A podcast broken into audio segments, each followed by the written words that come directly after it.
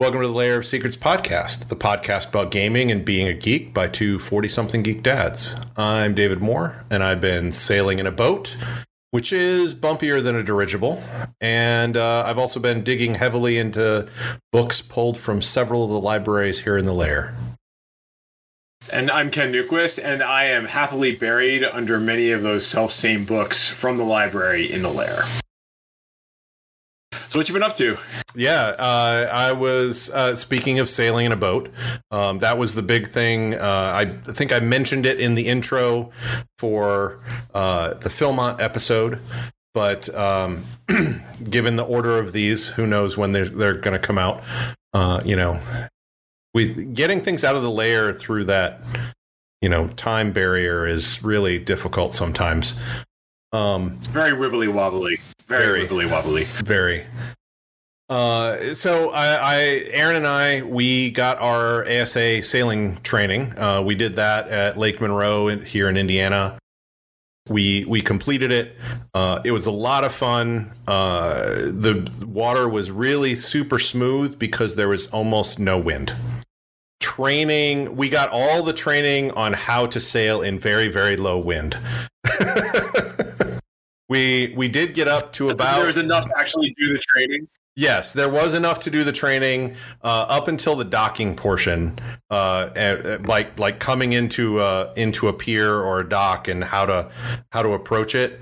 Um, we were going to approach it, and and they were going to talk about like if it's blowing into the wind is blowing into the dock or wind's blowing away from the dock.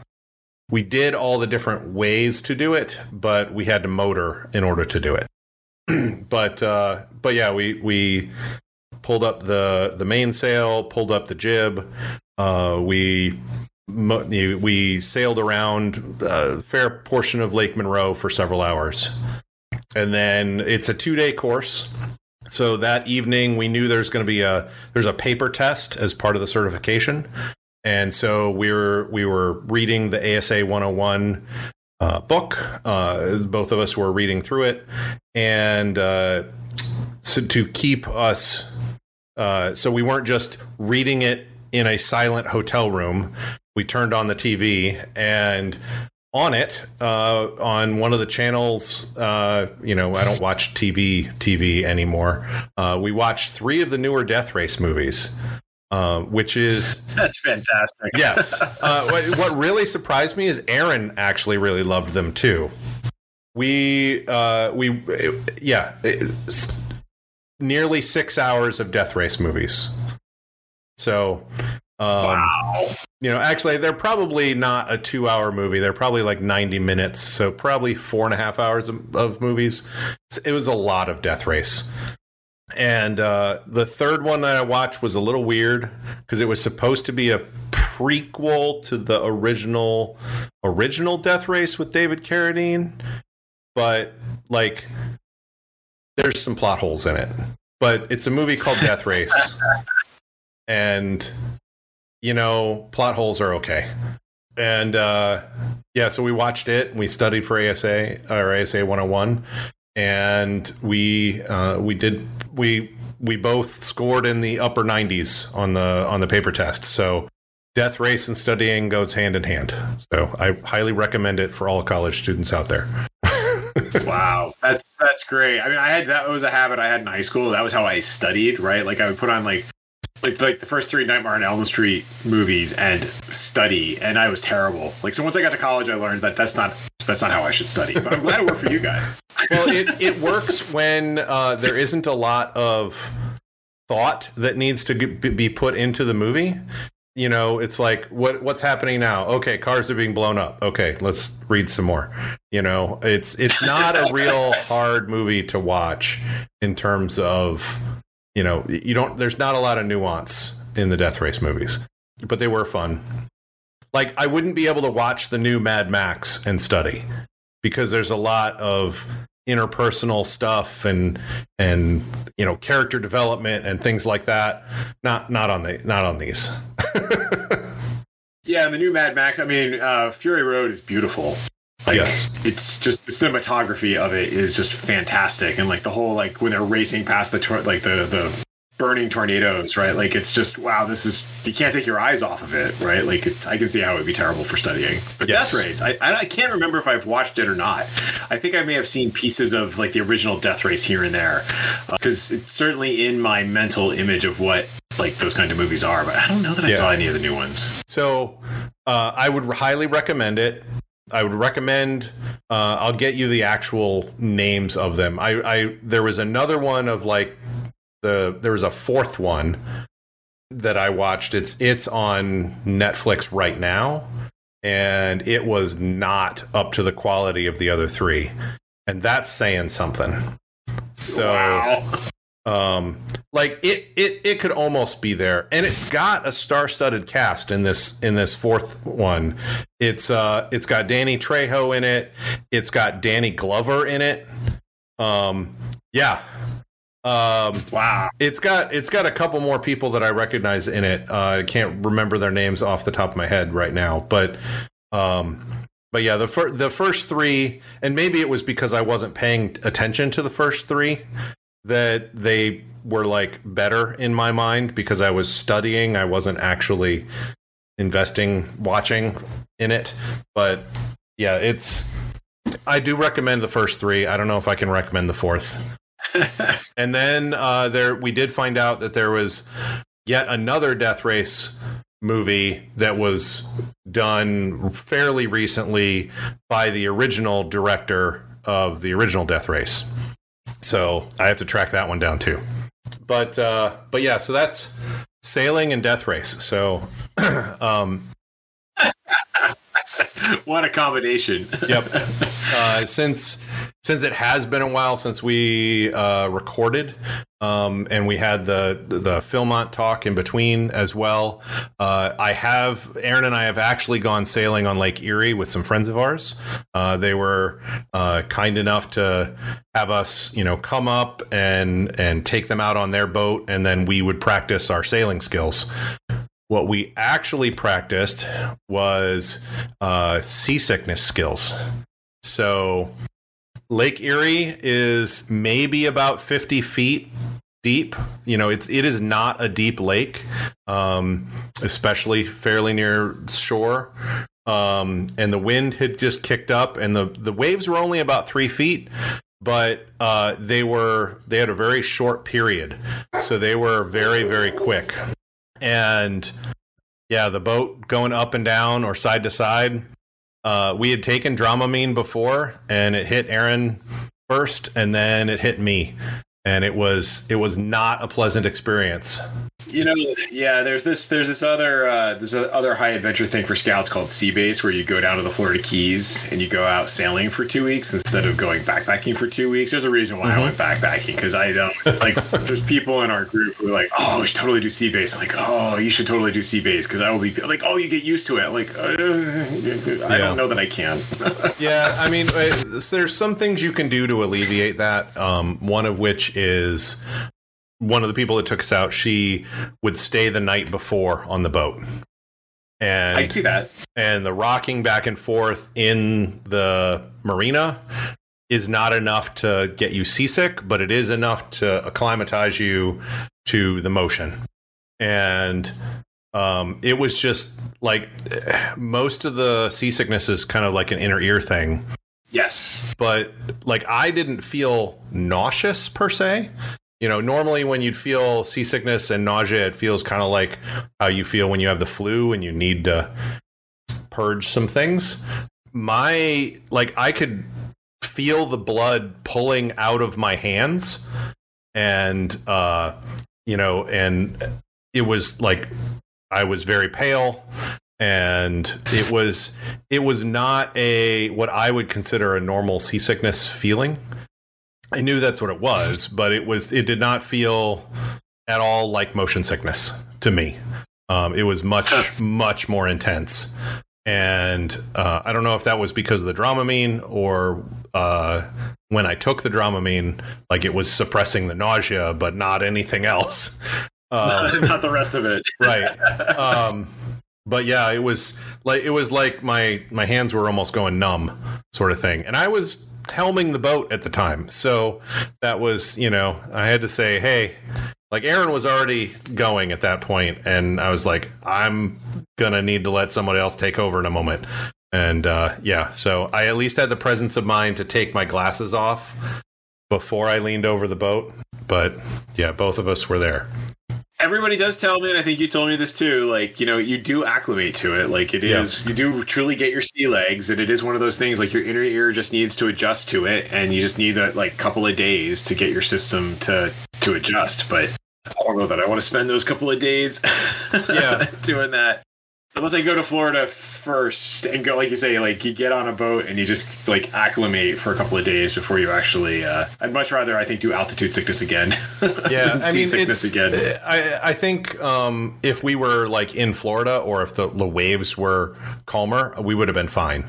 Um, it was just that the the way that the waves were when you know with the were kicked up by the wind on Lake Erie just were not good for us. Yeah. Our instructor for ASA, he's like, don't ever let anyone tell you that they don't get seasick.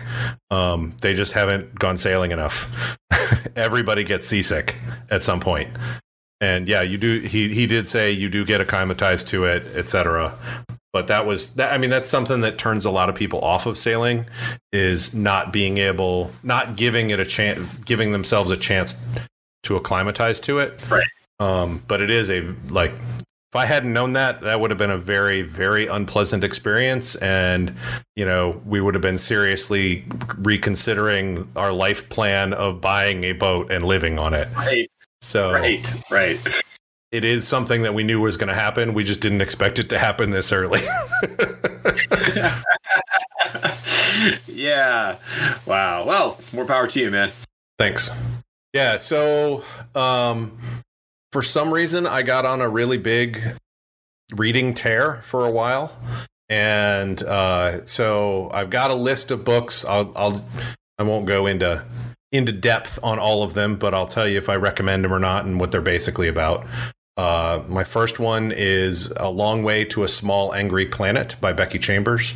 Uh, has a lot of Firefly vibes, you know, kind of a a small ship, uh, kind of a ragtag crew pulled from a bunch of different places. Uh, one of the main differences, though, is they're not all human. It's a it's a sci-fi setting where there are aliens and there are multiple different aliens, um, and the humans are actually not like the dominant race of beings that are out there. They've just more or less recently joined the intergalactic uh, you know governments and stuff that are out there. And it's uh it, it was good. Um it was mainly about the characters on that ship. There is a bigger plot but it's just mainly there for this is the reason why we're going from point a to point b is for this plot piece. But really it's about the interaction of the different characters on board the ship. And it was enjoyable. It was just it was kind of a a nice casual read and I think when I get into them into the mood of that sort of book again, I will pick I will pick up the second one. There's several out there.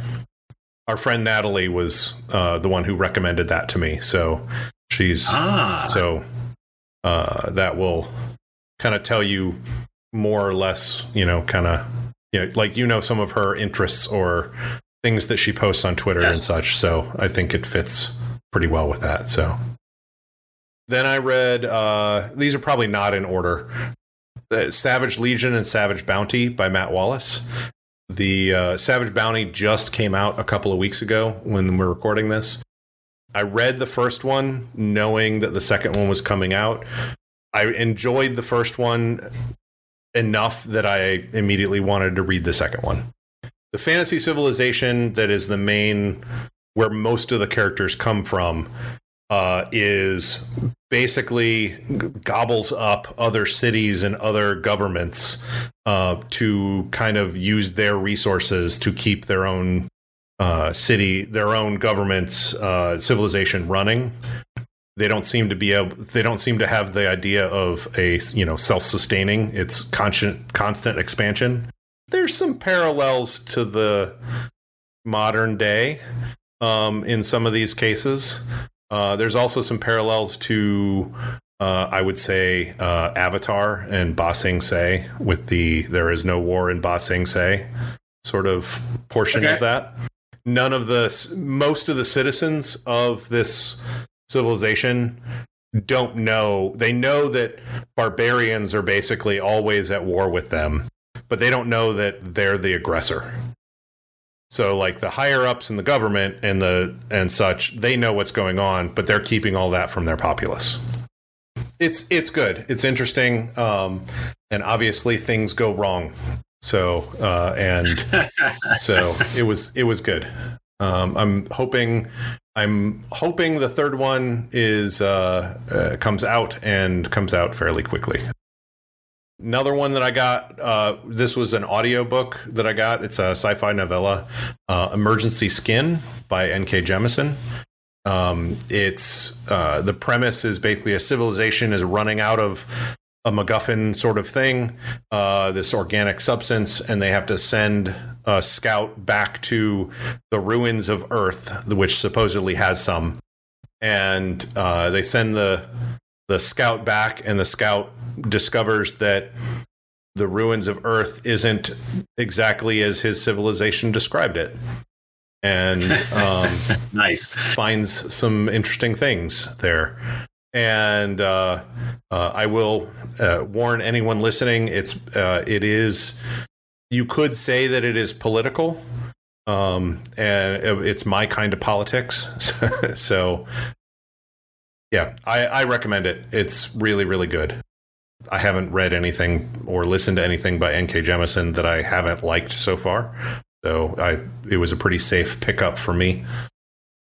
The next one is uh, A Wizard's Guide to Defensive Baking by T. Kingfisher, also known as Ursula Vernon.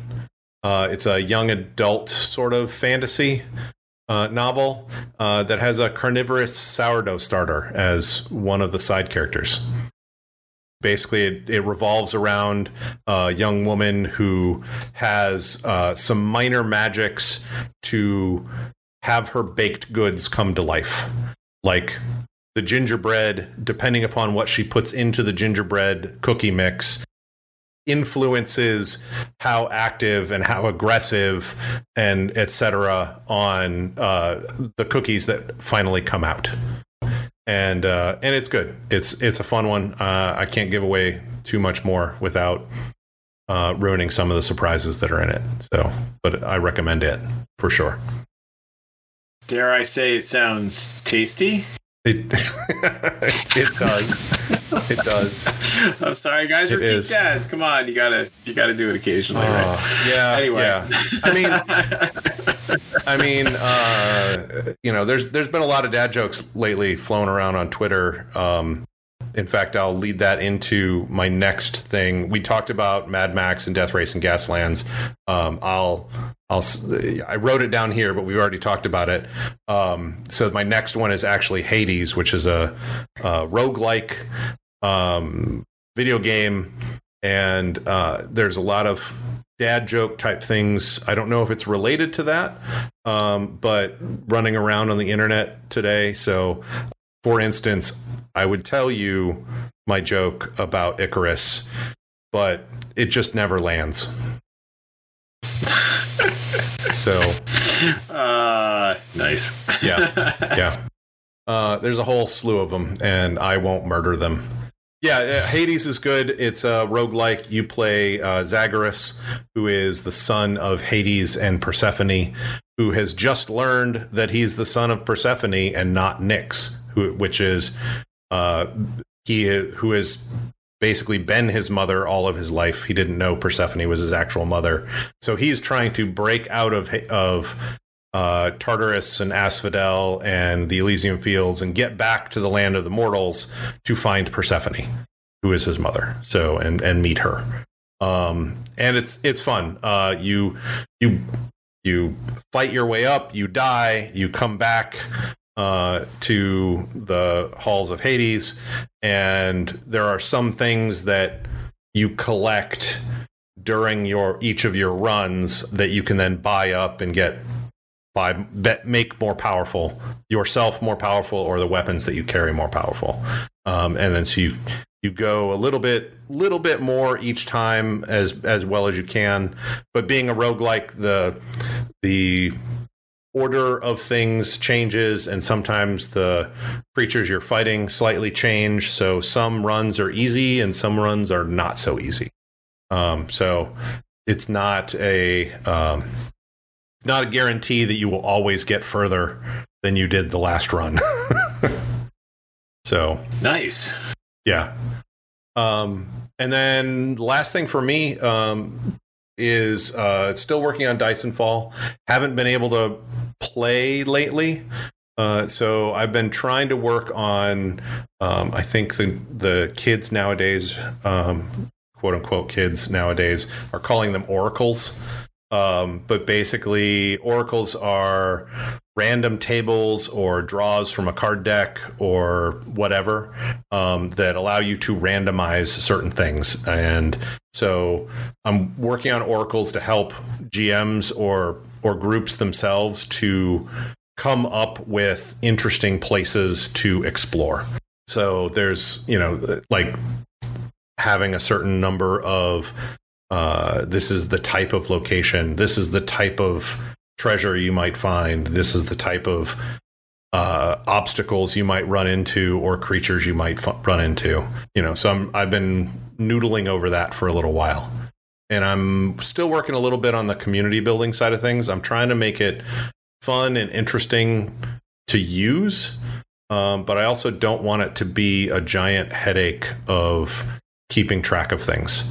Um, you know, I want it to be fairly straightforward, but if I make it too simple, then it's almost like what's the point of doing it? It's not very fun to do it. Right. I want it to be I want it to be f- like a mini game in its own right. Uh, but I also don't want it to be so complex that people are like, why why bother? You know, uh, because it's too complex to keep track of. So I'm trying to find that balance. Right, right. You don't want it to collapse. You don't you don't want it to collapse under its own weight, right? And like have that kind of fun emergent complexity that gets people riffing on their ideas Yes. and kind of building off one another without going, "Oh, God, this is really boring. Why are we doing this?" Yes. Yes. right. So yeah, I can. I, that's just, it's a fine balance because I think we've both played games that have done both. So Yep. Yep. I've even started thinking about like Zombies Run has a, a little mechanic where you go out and you pick up things like batteries and underwear and bottled water and stuff like that. And then you bring them back to your encampment. And the little mini game that's there that doesn't really do much in terms of Zombies Run, but is still fun, is you turn, you build your encampment and different things different areas of the encampment do different things.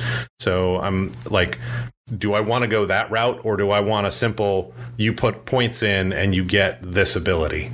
You know, um, eh, so there's there's a bunch of different stuff that I'm I'm thinking about and we'll need playtesting uh, definitely before put it in the actual game. So yeah, I think my zombie zombies run town is actually built of like fifty percent sports bras.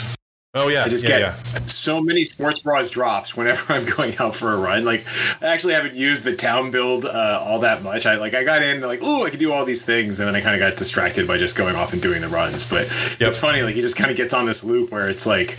You know, you found another car battery or something, and you're just thinking they're going, if this were the real world, how the heck would I be carrying all this stuff? But in any case, uh, I get what you're saying. Like, it, it could be fun to like, or a mix, right? Like you you seed it, and then other things add to it over time. But Mm-hmm. Mm-hmm. I think, that's, I think that's a cool idea. Like I like the idea of the mini game that you do stuff with, and then it just kind of gets people riffing, right? Because I think some of the mo- most fun I've had in my campaigns is when you got the group doing that and building out some part of it, and everybody was just tossing ideas into it, and it's a it's a fun it's fun to be able to riff.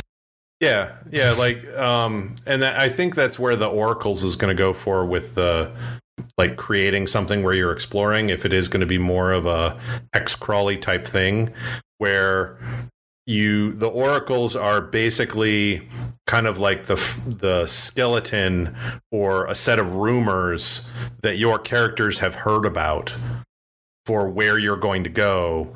And it gives the the GM a skeleton to actually flesh out for the actual adventure. But but everything in the in the the rumors you know, is true until the GM says, "Oh, wait, no, that's that's old information or that's false information," and then they can go in expecting one thing and then get another. So that's I think that's where that's going to end up going. Uh, I'm I'm not sure about how the community building stuff is going to go, but yeah, I think it'd be kind of cool if the players could get in on that. I, I want it player driven, Yeah. not GM driven for community. Gotcha. Gotcha. Yeah, so that's pretty much it for me. So what were you gonna? What are you? What have you been doing since Philmont? Well, a, a miracle happened while I was at Philmont. Uh, so I have I have a Nintendo Switch. We got I got it actually at the beginning of the pandemic. My family and I we all got Animal Crossing, and then we hunkered down. And then and then somehow I broke my Switch in What? in a unique way where it, it well I, I broke it, but only to like a certain extent. So the the Joy-Motes wait Joy-Motes Joy-Cons. Joy-Cons Joy-Cons. Do they have So they snap onto the sides of the Switch. No, they, they they wouldn't work when connected to the Switch, but would work when not connected to the Switch. Yes, So- exactly right. So the sides of the the Joy Cons where they where they go in the rails, um, there are little lights that are, I think, like fiber optic, because and they connect one to the other, and so that Mm. might be when they're on the Switch. They might be there may be just some gunk in there. I don't know. Maybe that's just a guess. I've had to I've had to troubleshoot a lot of Switch stuff lately myself. So so it's just it, it stopped working, uh, and like and I was using my Switch primarily as a handheld thing. Like I wasn't really. I was almost never used it docked, and so uh, this kind of killed my interest in the Switch because I Yeah. like I just couldn't really use it with the Joy-Con connected anymore. It just wouldn't it wouldn't it wouldn't see it right. So go to Philmont, go on vacation, come back home, power up the Switch. And I will note that I had actually sent it back to Nintendo for servicing, and they couldn't recreate the problem. Right? They sent it back to me saying cannot recreate issue. Like, "Ugh, yeah, but it happens to me every time.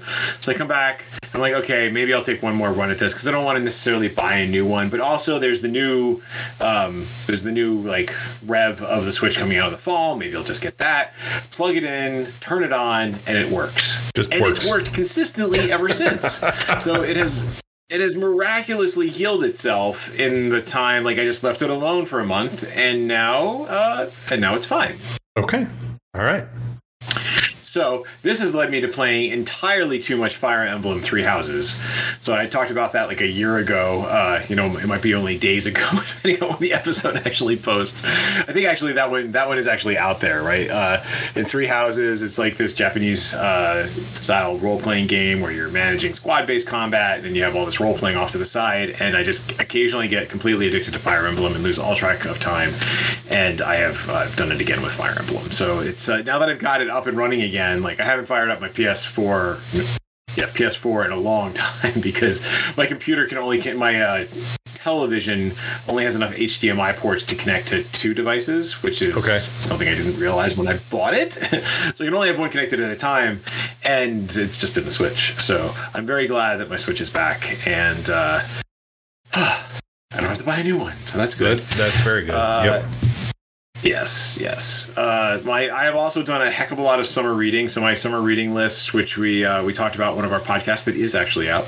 Uh, my overall list had uh, 13 books on it, and I added two additional books to it, and then I lost one. So um, the books I added were Alien Bug Hunt, which is a collection of short stories involving colonial marines dealing with various alien but not capital A alien uh, threats, and included a story by Scott Sigler who wrote Alien Phalanx which is what got me turned on to the series the like this collection in the first place and i think that it takes its name from the fact like when you're watching aliens they talk about whether it's going to be a stand-up fight or another bug hunt Right. and that alludes to the fact that the colonial marines are going up against weird stuff enough that they have a term for it right.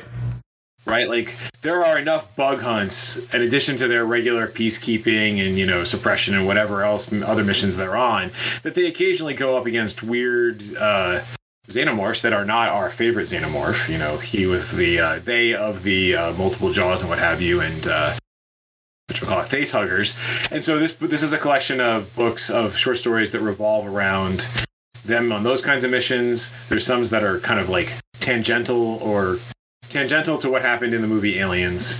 Um, so like little side stories here and there. You get to find out what happened to Burke. If you remember, Carter Burke uh, kind of goes off on his Yep. own, gets you know attacked by an alien. But what happened next? And so it's a it's a very good. There's a one story which is actually uh, uh, Scott Sigler's story where it's told from the perspective of the aliens uh, going into the terraforming base at uh, that we see in, in the movie Aliens. So that was you know it's very well done. That's cool. I enjoyed it. I think, I think it's one of these things, right? Like there, you have to love aliens. And Yep. if you love aliens and you love colonial marines, then this is the book for you. If you do not love aliens and you do not love colonial uh, marines, marines, this uh, probably not the book for you. I I actually watched the beginning of of Aliens again recently, and um, you know, it came out quite a while ago. Uh, pre my pre or very early on. When when did it come out? trying to think. 1986. Okay, yeah. So definitely pre my entering the workforce. Um, now that I've entered the workforce and lived through some pretty cruddy managers and and other sales type people and things like that, that scene where he's convincing Ripley to join up and be like, "Well, I mean." You could you could stay and just continue to be a loader, you know, you know that sort of, you know, it's like Yeah, just looking down on her. There's the nothing wrong with do. that. With subtext, there's everything wrong with that subtext. Um, you know, it's like, man, I hate Burke even more than I did in 1986. Like he was a douche back then, but he is, oh my gosh, so so bad. He's such a weasel. so such a weasel. And, And so, you just yeah, so see it. If you want to see him, yes, yeah. So if you want to experience him getting his just desserts, uh, pick up Alien Bug Hunt. Okay. So uh, I, I also picked up uh, Children of Ruin, which was the follow-up to Children of Time by um, Adrian. Tchaikovsky. Um, I'm massacre his last name, Tchaikovsky. Thank you. I always I always massacre his last name, which is terrible because he writes great books. um, damn, my lack of uh, phonetic. trying to uh, remember if we've talked about this case. before or if this was one that uh, you and I just talked with, but not on the podcast. Yeah, I don't remember. I, I know we went on a whole riff about how I can't pronounce things. Yes. because I skipped over. I didn't think I'd ever have to know anything about phonics when I grew up. It turns out, for kids, as we've said in previous times, phonics is important and it does actually help you pronounce things. But Yeah. that's not the point of this particular piece. Uh, he just these are two really fantastic books. So, Children of Time is actually a book about um, uplifting of an alien civilization. So Earth is in its last days. It's all going to crap. We send out a bunch of sh- like generational ships and um, this project, which the intent of the project was when they got to this planet, they were going to seed it with monkeys.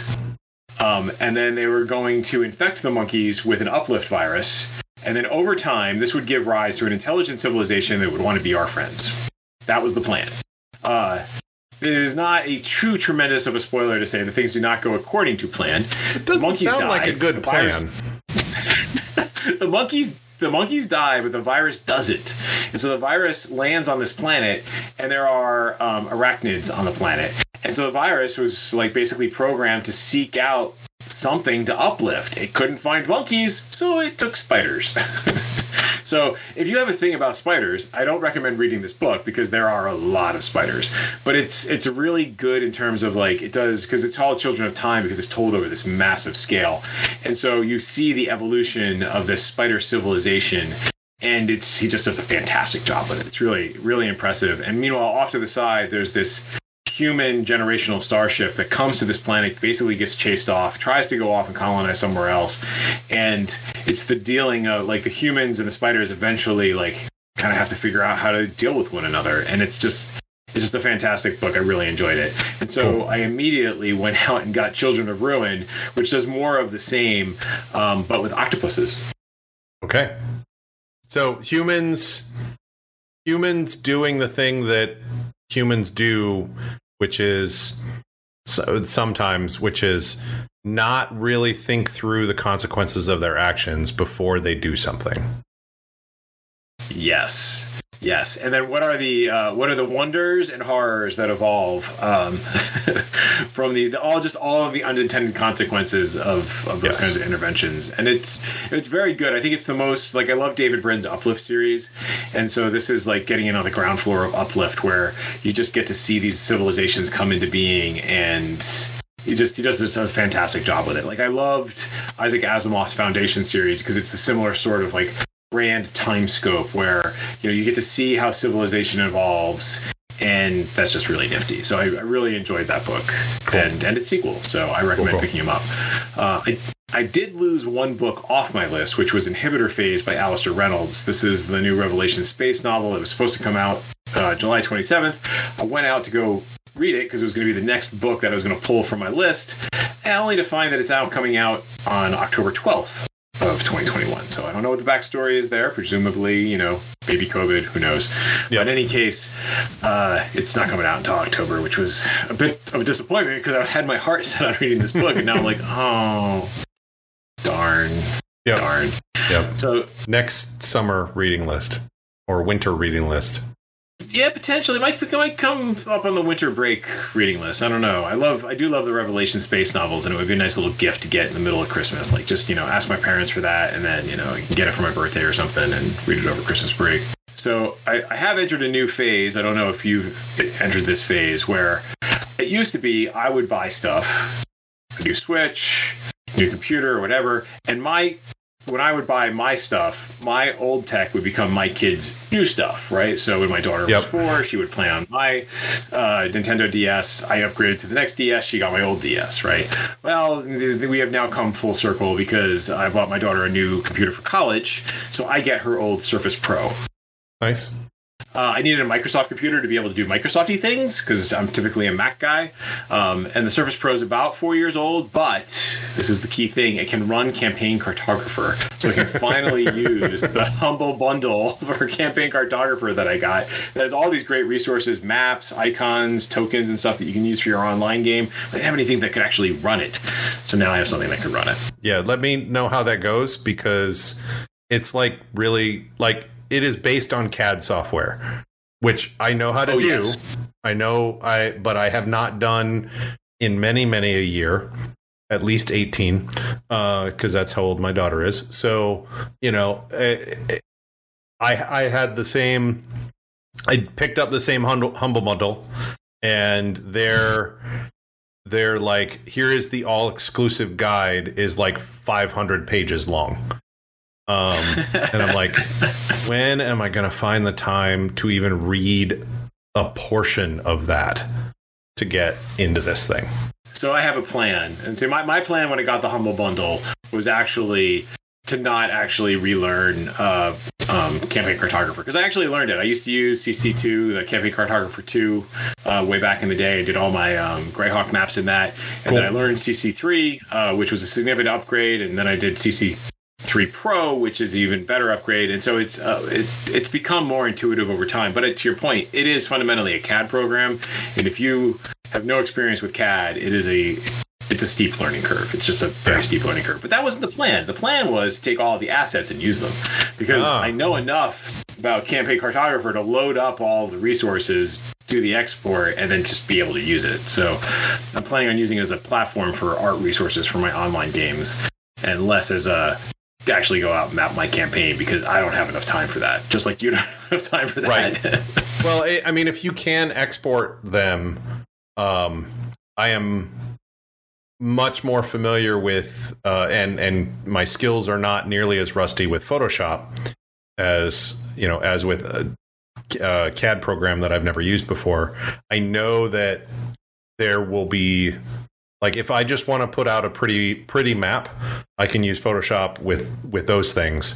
Um, if I wanted something where I could zoom in and out and and you know be able to measure the exact distance and other things like that, um, you know, campaign cartographer is definitely the thing for that.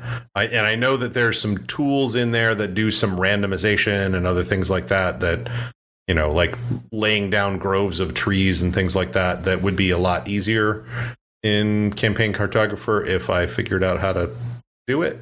But I, I yeah maybe maybe just pulling the assets out and making stuff in Photoshop would be easier for me. Yeah, so that's my plan. I mean, they, there's is a, a, amazing collection of maps and, and other things. So hopefully that'll work. I think I, I, think I can get it exported into a standard format that I can then use uh, elsewhere. But you know, we'll see. Now I have the computer to play with it on. Um, cool. Talking about like playing with stuff. So you you you mentioned this uh, briefly before, but I want to come back to it, which is Gaslands Refueled, which uh, is, looks hella gonzo, bonkers, awesome. This thing, so we, we talked about it before, but I don't know that we actually got into what it was. Right. Which is post apocalyptic Matchbox cars. Yes. Yep. yep. So you've played it. Why don't you describe it? Because I just I got the book because you mentioned it in passing in our last podcast. My friend from my local gaming group, we're getting together to see off one of our friends. We're talking about playing some BattleTech, and he's like, "Oh, and I got this new thing called Gaslands." looks really cool. I've been playing with my kids. I have all this stuff that I just ordered for it. We should play that too. And I'm like, okay, well, now two people whose opinions I trust have mentioned this game. Maybe I should go learn more about it. Yeah. So, um, I knew that I was going to be going on uh, a trip uh, in a, you know, with some friends. And before that, we did the ASA 101 stuff, and I watched you know three episode three movies of death race. And i had picked up gaslands before then and i thought you know this is pretty cool. I used to play battletech back in the day. I like blowing stuff up mad max etc and so i picked it up and then after the three death race movies i'm like all right people do you guys want to play a game of gaslands while we're all together and they're like, sure, you know, no, no worries. We'll, we'll, we'll, we'll play one game. And, um, and so I printed out some, uh, you know, the, the 3D printing community has put out models for like containers, uh, like shipping containers, um, rams to glue on your matchbox cars and and guns to glue on your matchbox cars etc um, and also the movement templates for gaslands itself. So you know given the fact that my new printer newer printer uh, actually works fairly well uh, compared to my last one i printed out all the templates and i printed out some of those containers um, and uh, was happened to have been going through Actually, it was during our ASA sailing thing. We went and went to the grocery store to pick up some stuff, and in one of the aisles was just a big Matchbox display, a dollar a car. So I I picked up eight of them, um, and so I, I took all that to to the vacation. And um, since and I read the book, no one else had the book. They knew of it, and so since I had read the rules. I just moderated. And so we actually had four players, um, and we ended up playing twice, two different days. Uh, the first day we did an actual race, so everybody starts at the at the starting line, and we had this big six foot long table, and uh, we put some stuff down, and uh, and the race was on, and uh, it it took about an hour and a half which if you've played battletech before you know that that would that is an extremely fast game compared to battletech. You know battletech can be really slow. Unless you're me in which case you get taken out in the first round because you know somebody hit you with a trebuchet in the head and your mech got destroyed and right. I'm not bitter. Right. No i've i've been there. Um it's like okay well i'm gonna go do something else guys. Um yeah, like I'm I'm used to in BattleTech doing like lance on lances you know one two two full lances um and just you know a lance per person and having more than two people playing even with two people playing that's you know eight mechs that you have to deal with is it can there's some streamlining i think that if i went back to it today that i would might be able to get stuff a little more streamlined um, I don't know if the newer versions did do streamlining, um, but I haven't played recently. So but Gaslands is meant it's kind of a spiritual successor to Car Wars.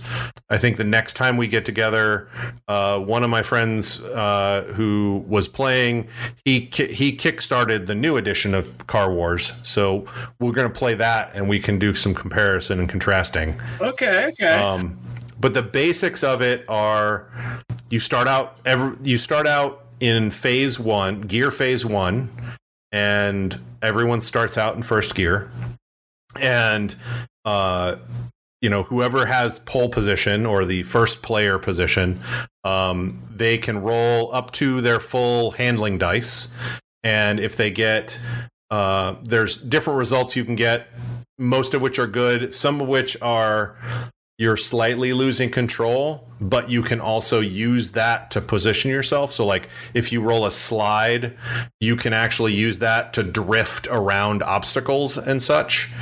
But you're but you're still slightly out of control, so you take some hazard tokens. And if during your turn or anyone else's turn, you have six or more hazard tokens on your car, you have to roll to see if you've wrecked um, or or gotten into a crash, sort of thing. Nice. And uh, like I said, it's it's really fun. Um, you uh, let me go back for a second. You start out in first first gear phase.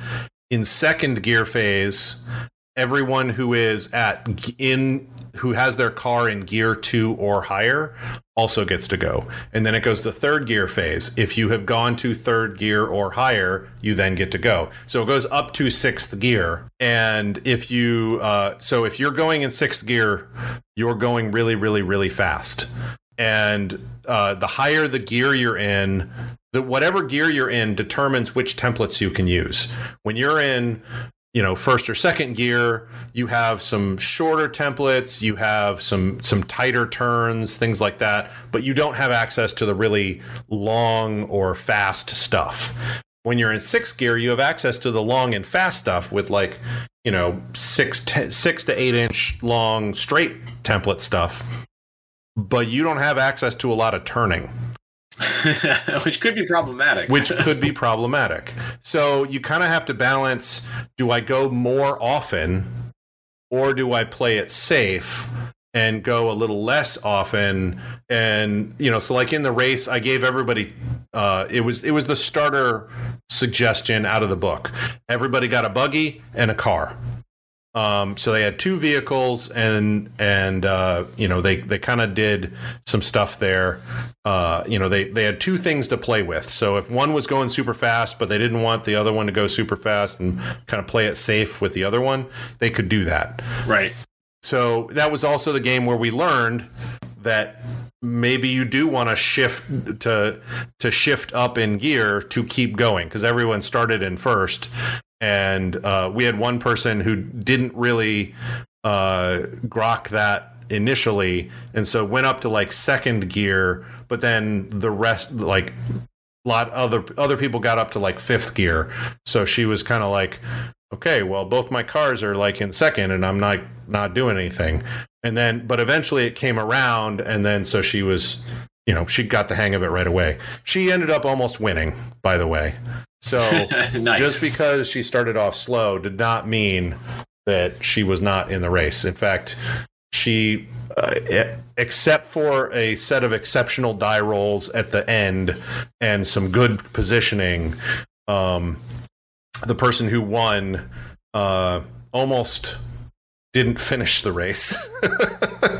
Um, and but ended up shooting across the finish line just before she did nice. but everybody had such fun with it that um, the majority of the people in that game wanted to play another game um, and so basically Nice. i set up um, just kind of a i each gave them just one car this time uh, we set it up on a little tiny oval table and put some stuff in there and uh, we kind of randomly rolled uh, i picked the situation but we you the situation was basically like a death match and the thing that made it more interesting for the audience um, because you can if you do certain things you can get audience votes which allow you to do cool stuff with your car oh, nice. and so like like remove all the hazard remove a die six of hazard tokens off your car if by spending some audience votes.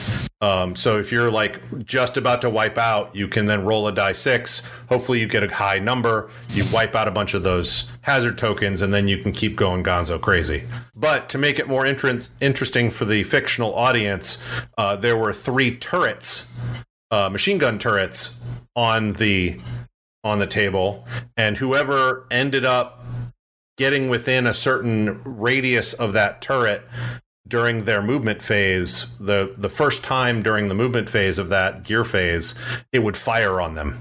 So we had a lot of people being shot at by the automated turrets. Um, we then had a several of the cars ram the turrets uh, and run them over. Um, we had we had a lot. We we figured out. Uh, we we we worked out the wipeout rules really well in that game. You know, there's there are uh, multiple times in in both games there were people who wiped out, and one of the things you do in the wipeout check, the wipeout step, is you make a flip check. And you roll, and if you, I'm trying to remember it. I think if you roll above your gear, you're okay. But if you roll under Okay. your gear, you flip. And I don't mean like you roll.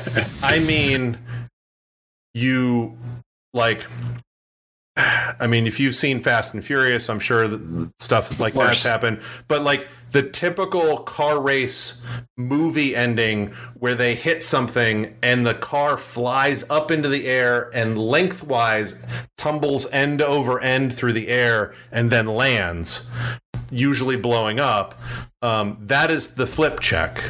And you you have the flip check. The flip check ignores all all terrain in the distance that it is flipping but then it lands. And we've had we had multiple times where the flipping car landed onto another car which caused a collision which caused that car to wipe out.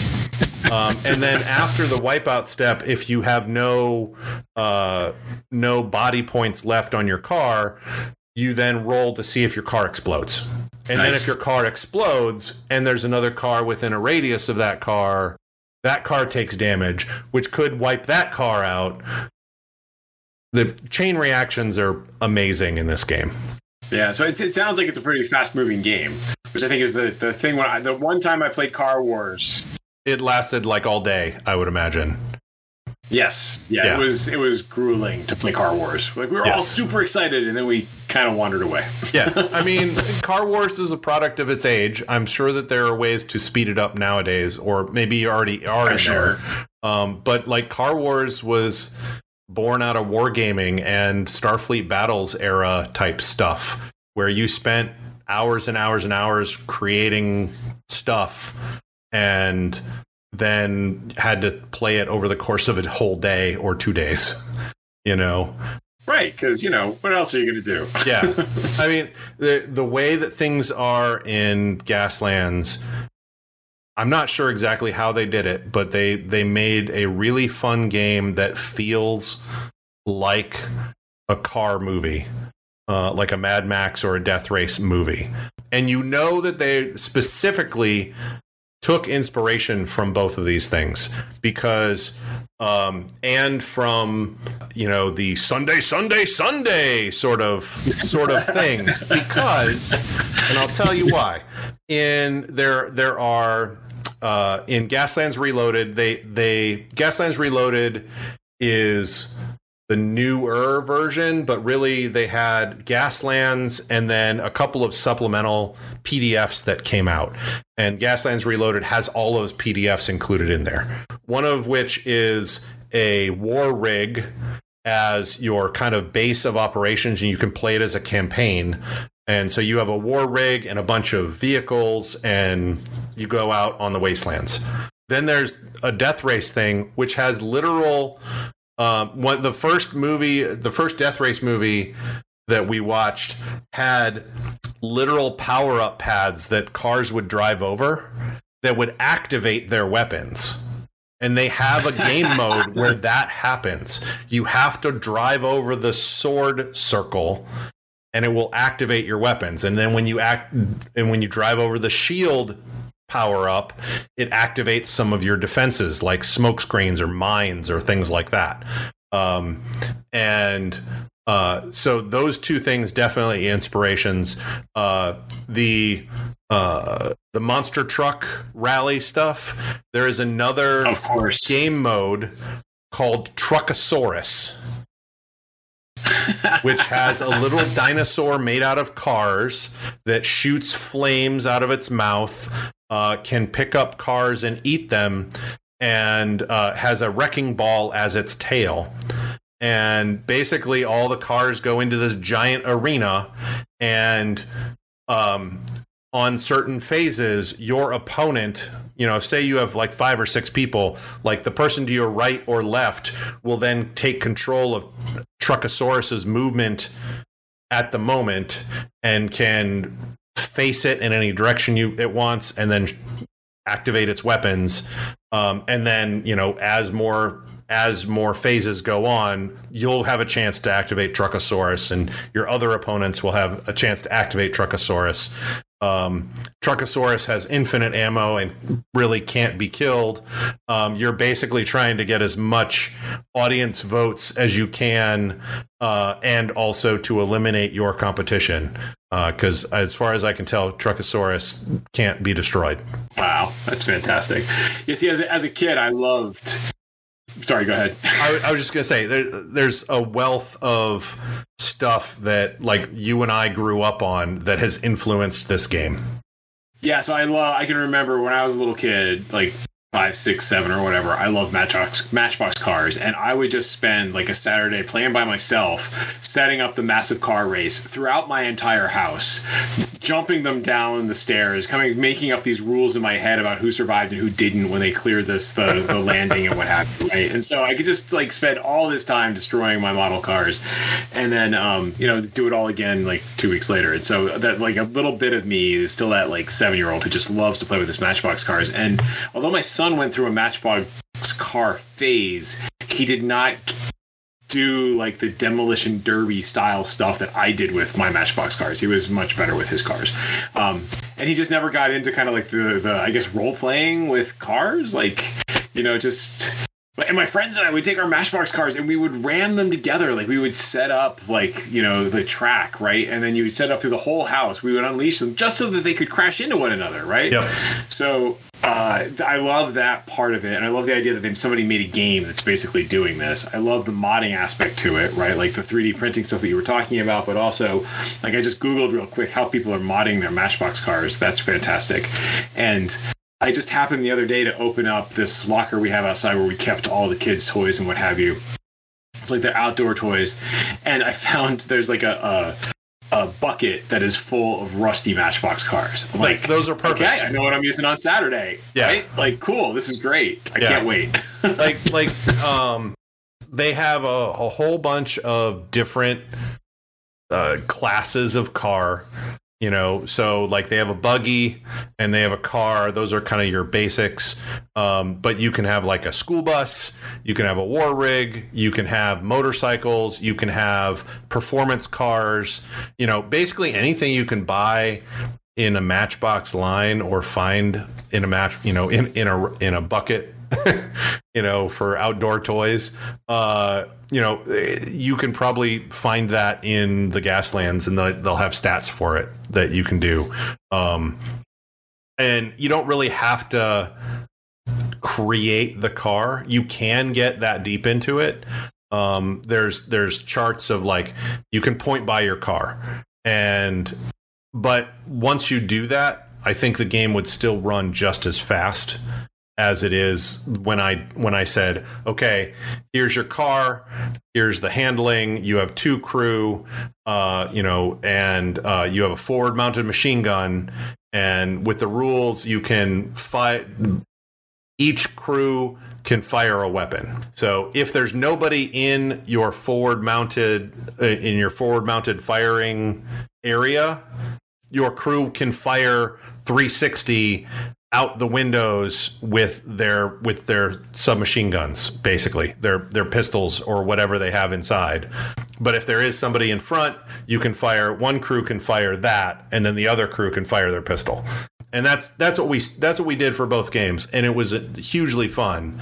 Um, but i can see in the future if you know at when you want to add more complexity to the game you can you know arm your cars with missile launchers or Gatling guns or the experimental lasers, uh, you know, or whatever. Uh, you can soup up your performance car with the experimental fusion engine, you know, etc. There's there's there's a lot to it that I haven't mentioned. Like there is a setting that is part of it, um, but you obviously don't need the setting to still have fun with the game. And that's really awesome. And then you can have more fun if you want to get into the setting, uh, which which is like different corporate sponsored racing death race teams. And each of those corporate sponsors have access to different types of equipment and such to build their their vehicles with. Wow. Yeah. It also it strikes me as a great con game. I think one of the yeah one of the things I loved about going to Gen Con and Origins, uh, particularly in the Savage Worlds communities, people would build out these great like diorama like terrain for you to play with, and yep, yep. Uh, I could just totally see this taking taking like if if I if I enjoy it as much as I think I might, like that would be cool. Like once cons come back after the pandemic and like being able to actually go and and just like hey guys, I got Matchbox cars. Oh, and I 3D printed and painted up some terrain. Do you want to you want to play? Right? And like you get that nice crowd that gathers around and people are cheering it on. Like that was always a great feeling at Gen Con, and uh, I could see this game doing that. Yeah, you can you can totally go whole hog with the terrain and everything like that. Like for our race, we had books on the table and a water bottle and some markers and then and then the random 3D printed stuff that I had brought. Um, so like you don't need a lot of stuff. Uh, but uh, and and I didn't even paint the cars. I did. They were just straight out of the package when when we played. Um, but you know, as time progresses, uh, I'm gonna you know add some you know paint those cars up. Um, there's a there's a bunch of people on YouTube that have put out stuff about how they've modded their cars. They'll actually drill out the rivets that hold the bottom of the car to the top of the car. They'll they'll take it apart. They'll take out the windshield. They'll they'll prime it. They'll paint it. They'll add bits on. They'll put it all back together. Um, yeah, it's pretty crazy what they're doing. Um, wow. But uh, yeah, I'll. I mean, it, they they end up with some beautiful, beautiful stuff that I would love to see at a con con table um, yeah, you're 100% right there. Yeah, I, and I would love to be able to do that. Right. So to start, I think Rusty Matchbox cars plus some of my old like HeroClix terrain plus yep. random stuff I've got lying around should be more than sufficient for Saturday's game. But yes, I am looking forward yes. to it. So thanks everybody for listening. If you had feedback, we love feedback. You can send it to us at podcast at lairofsecrets.com or via Twitter at lair of secrets. You can also visit lairofsecrets.com and leave us some feedback, topic ideas, or your own thoughts on what we've talked about.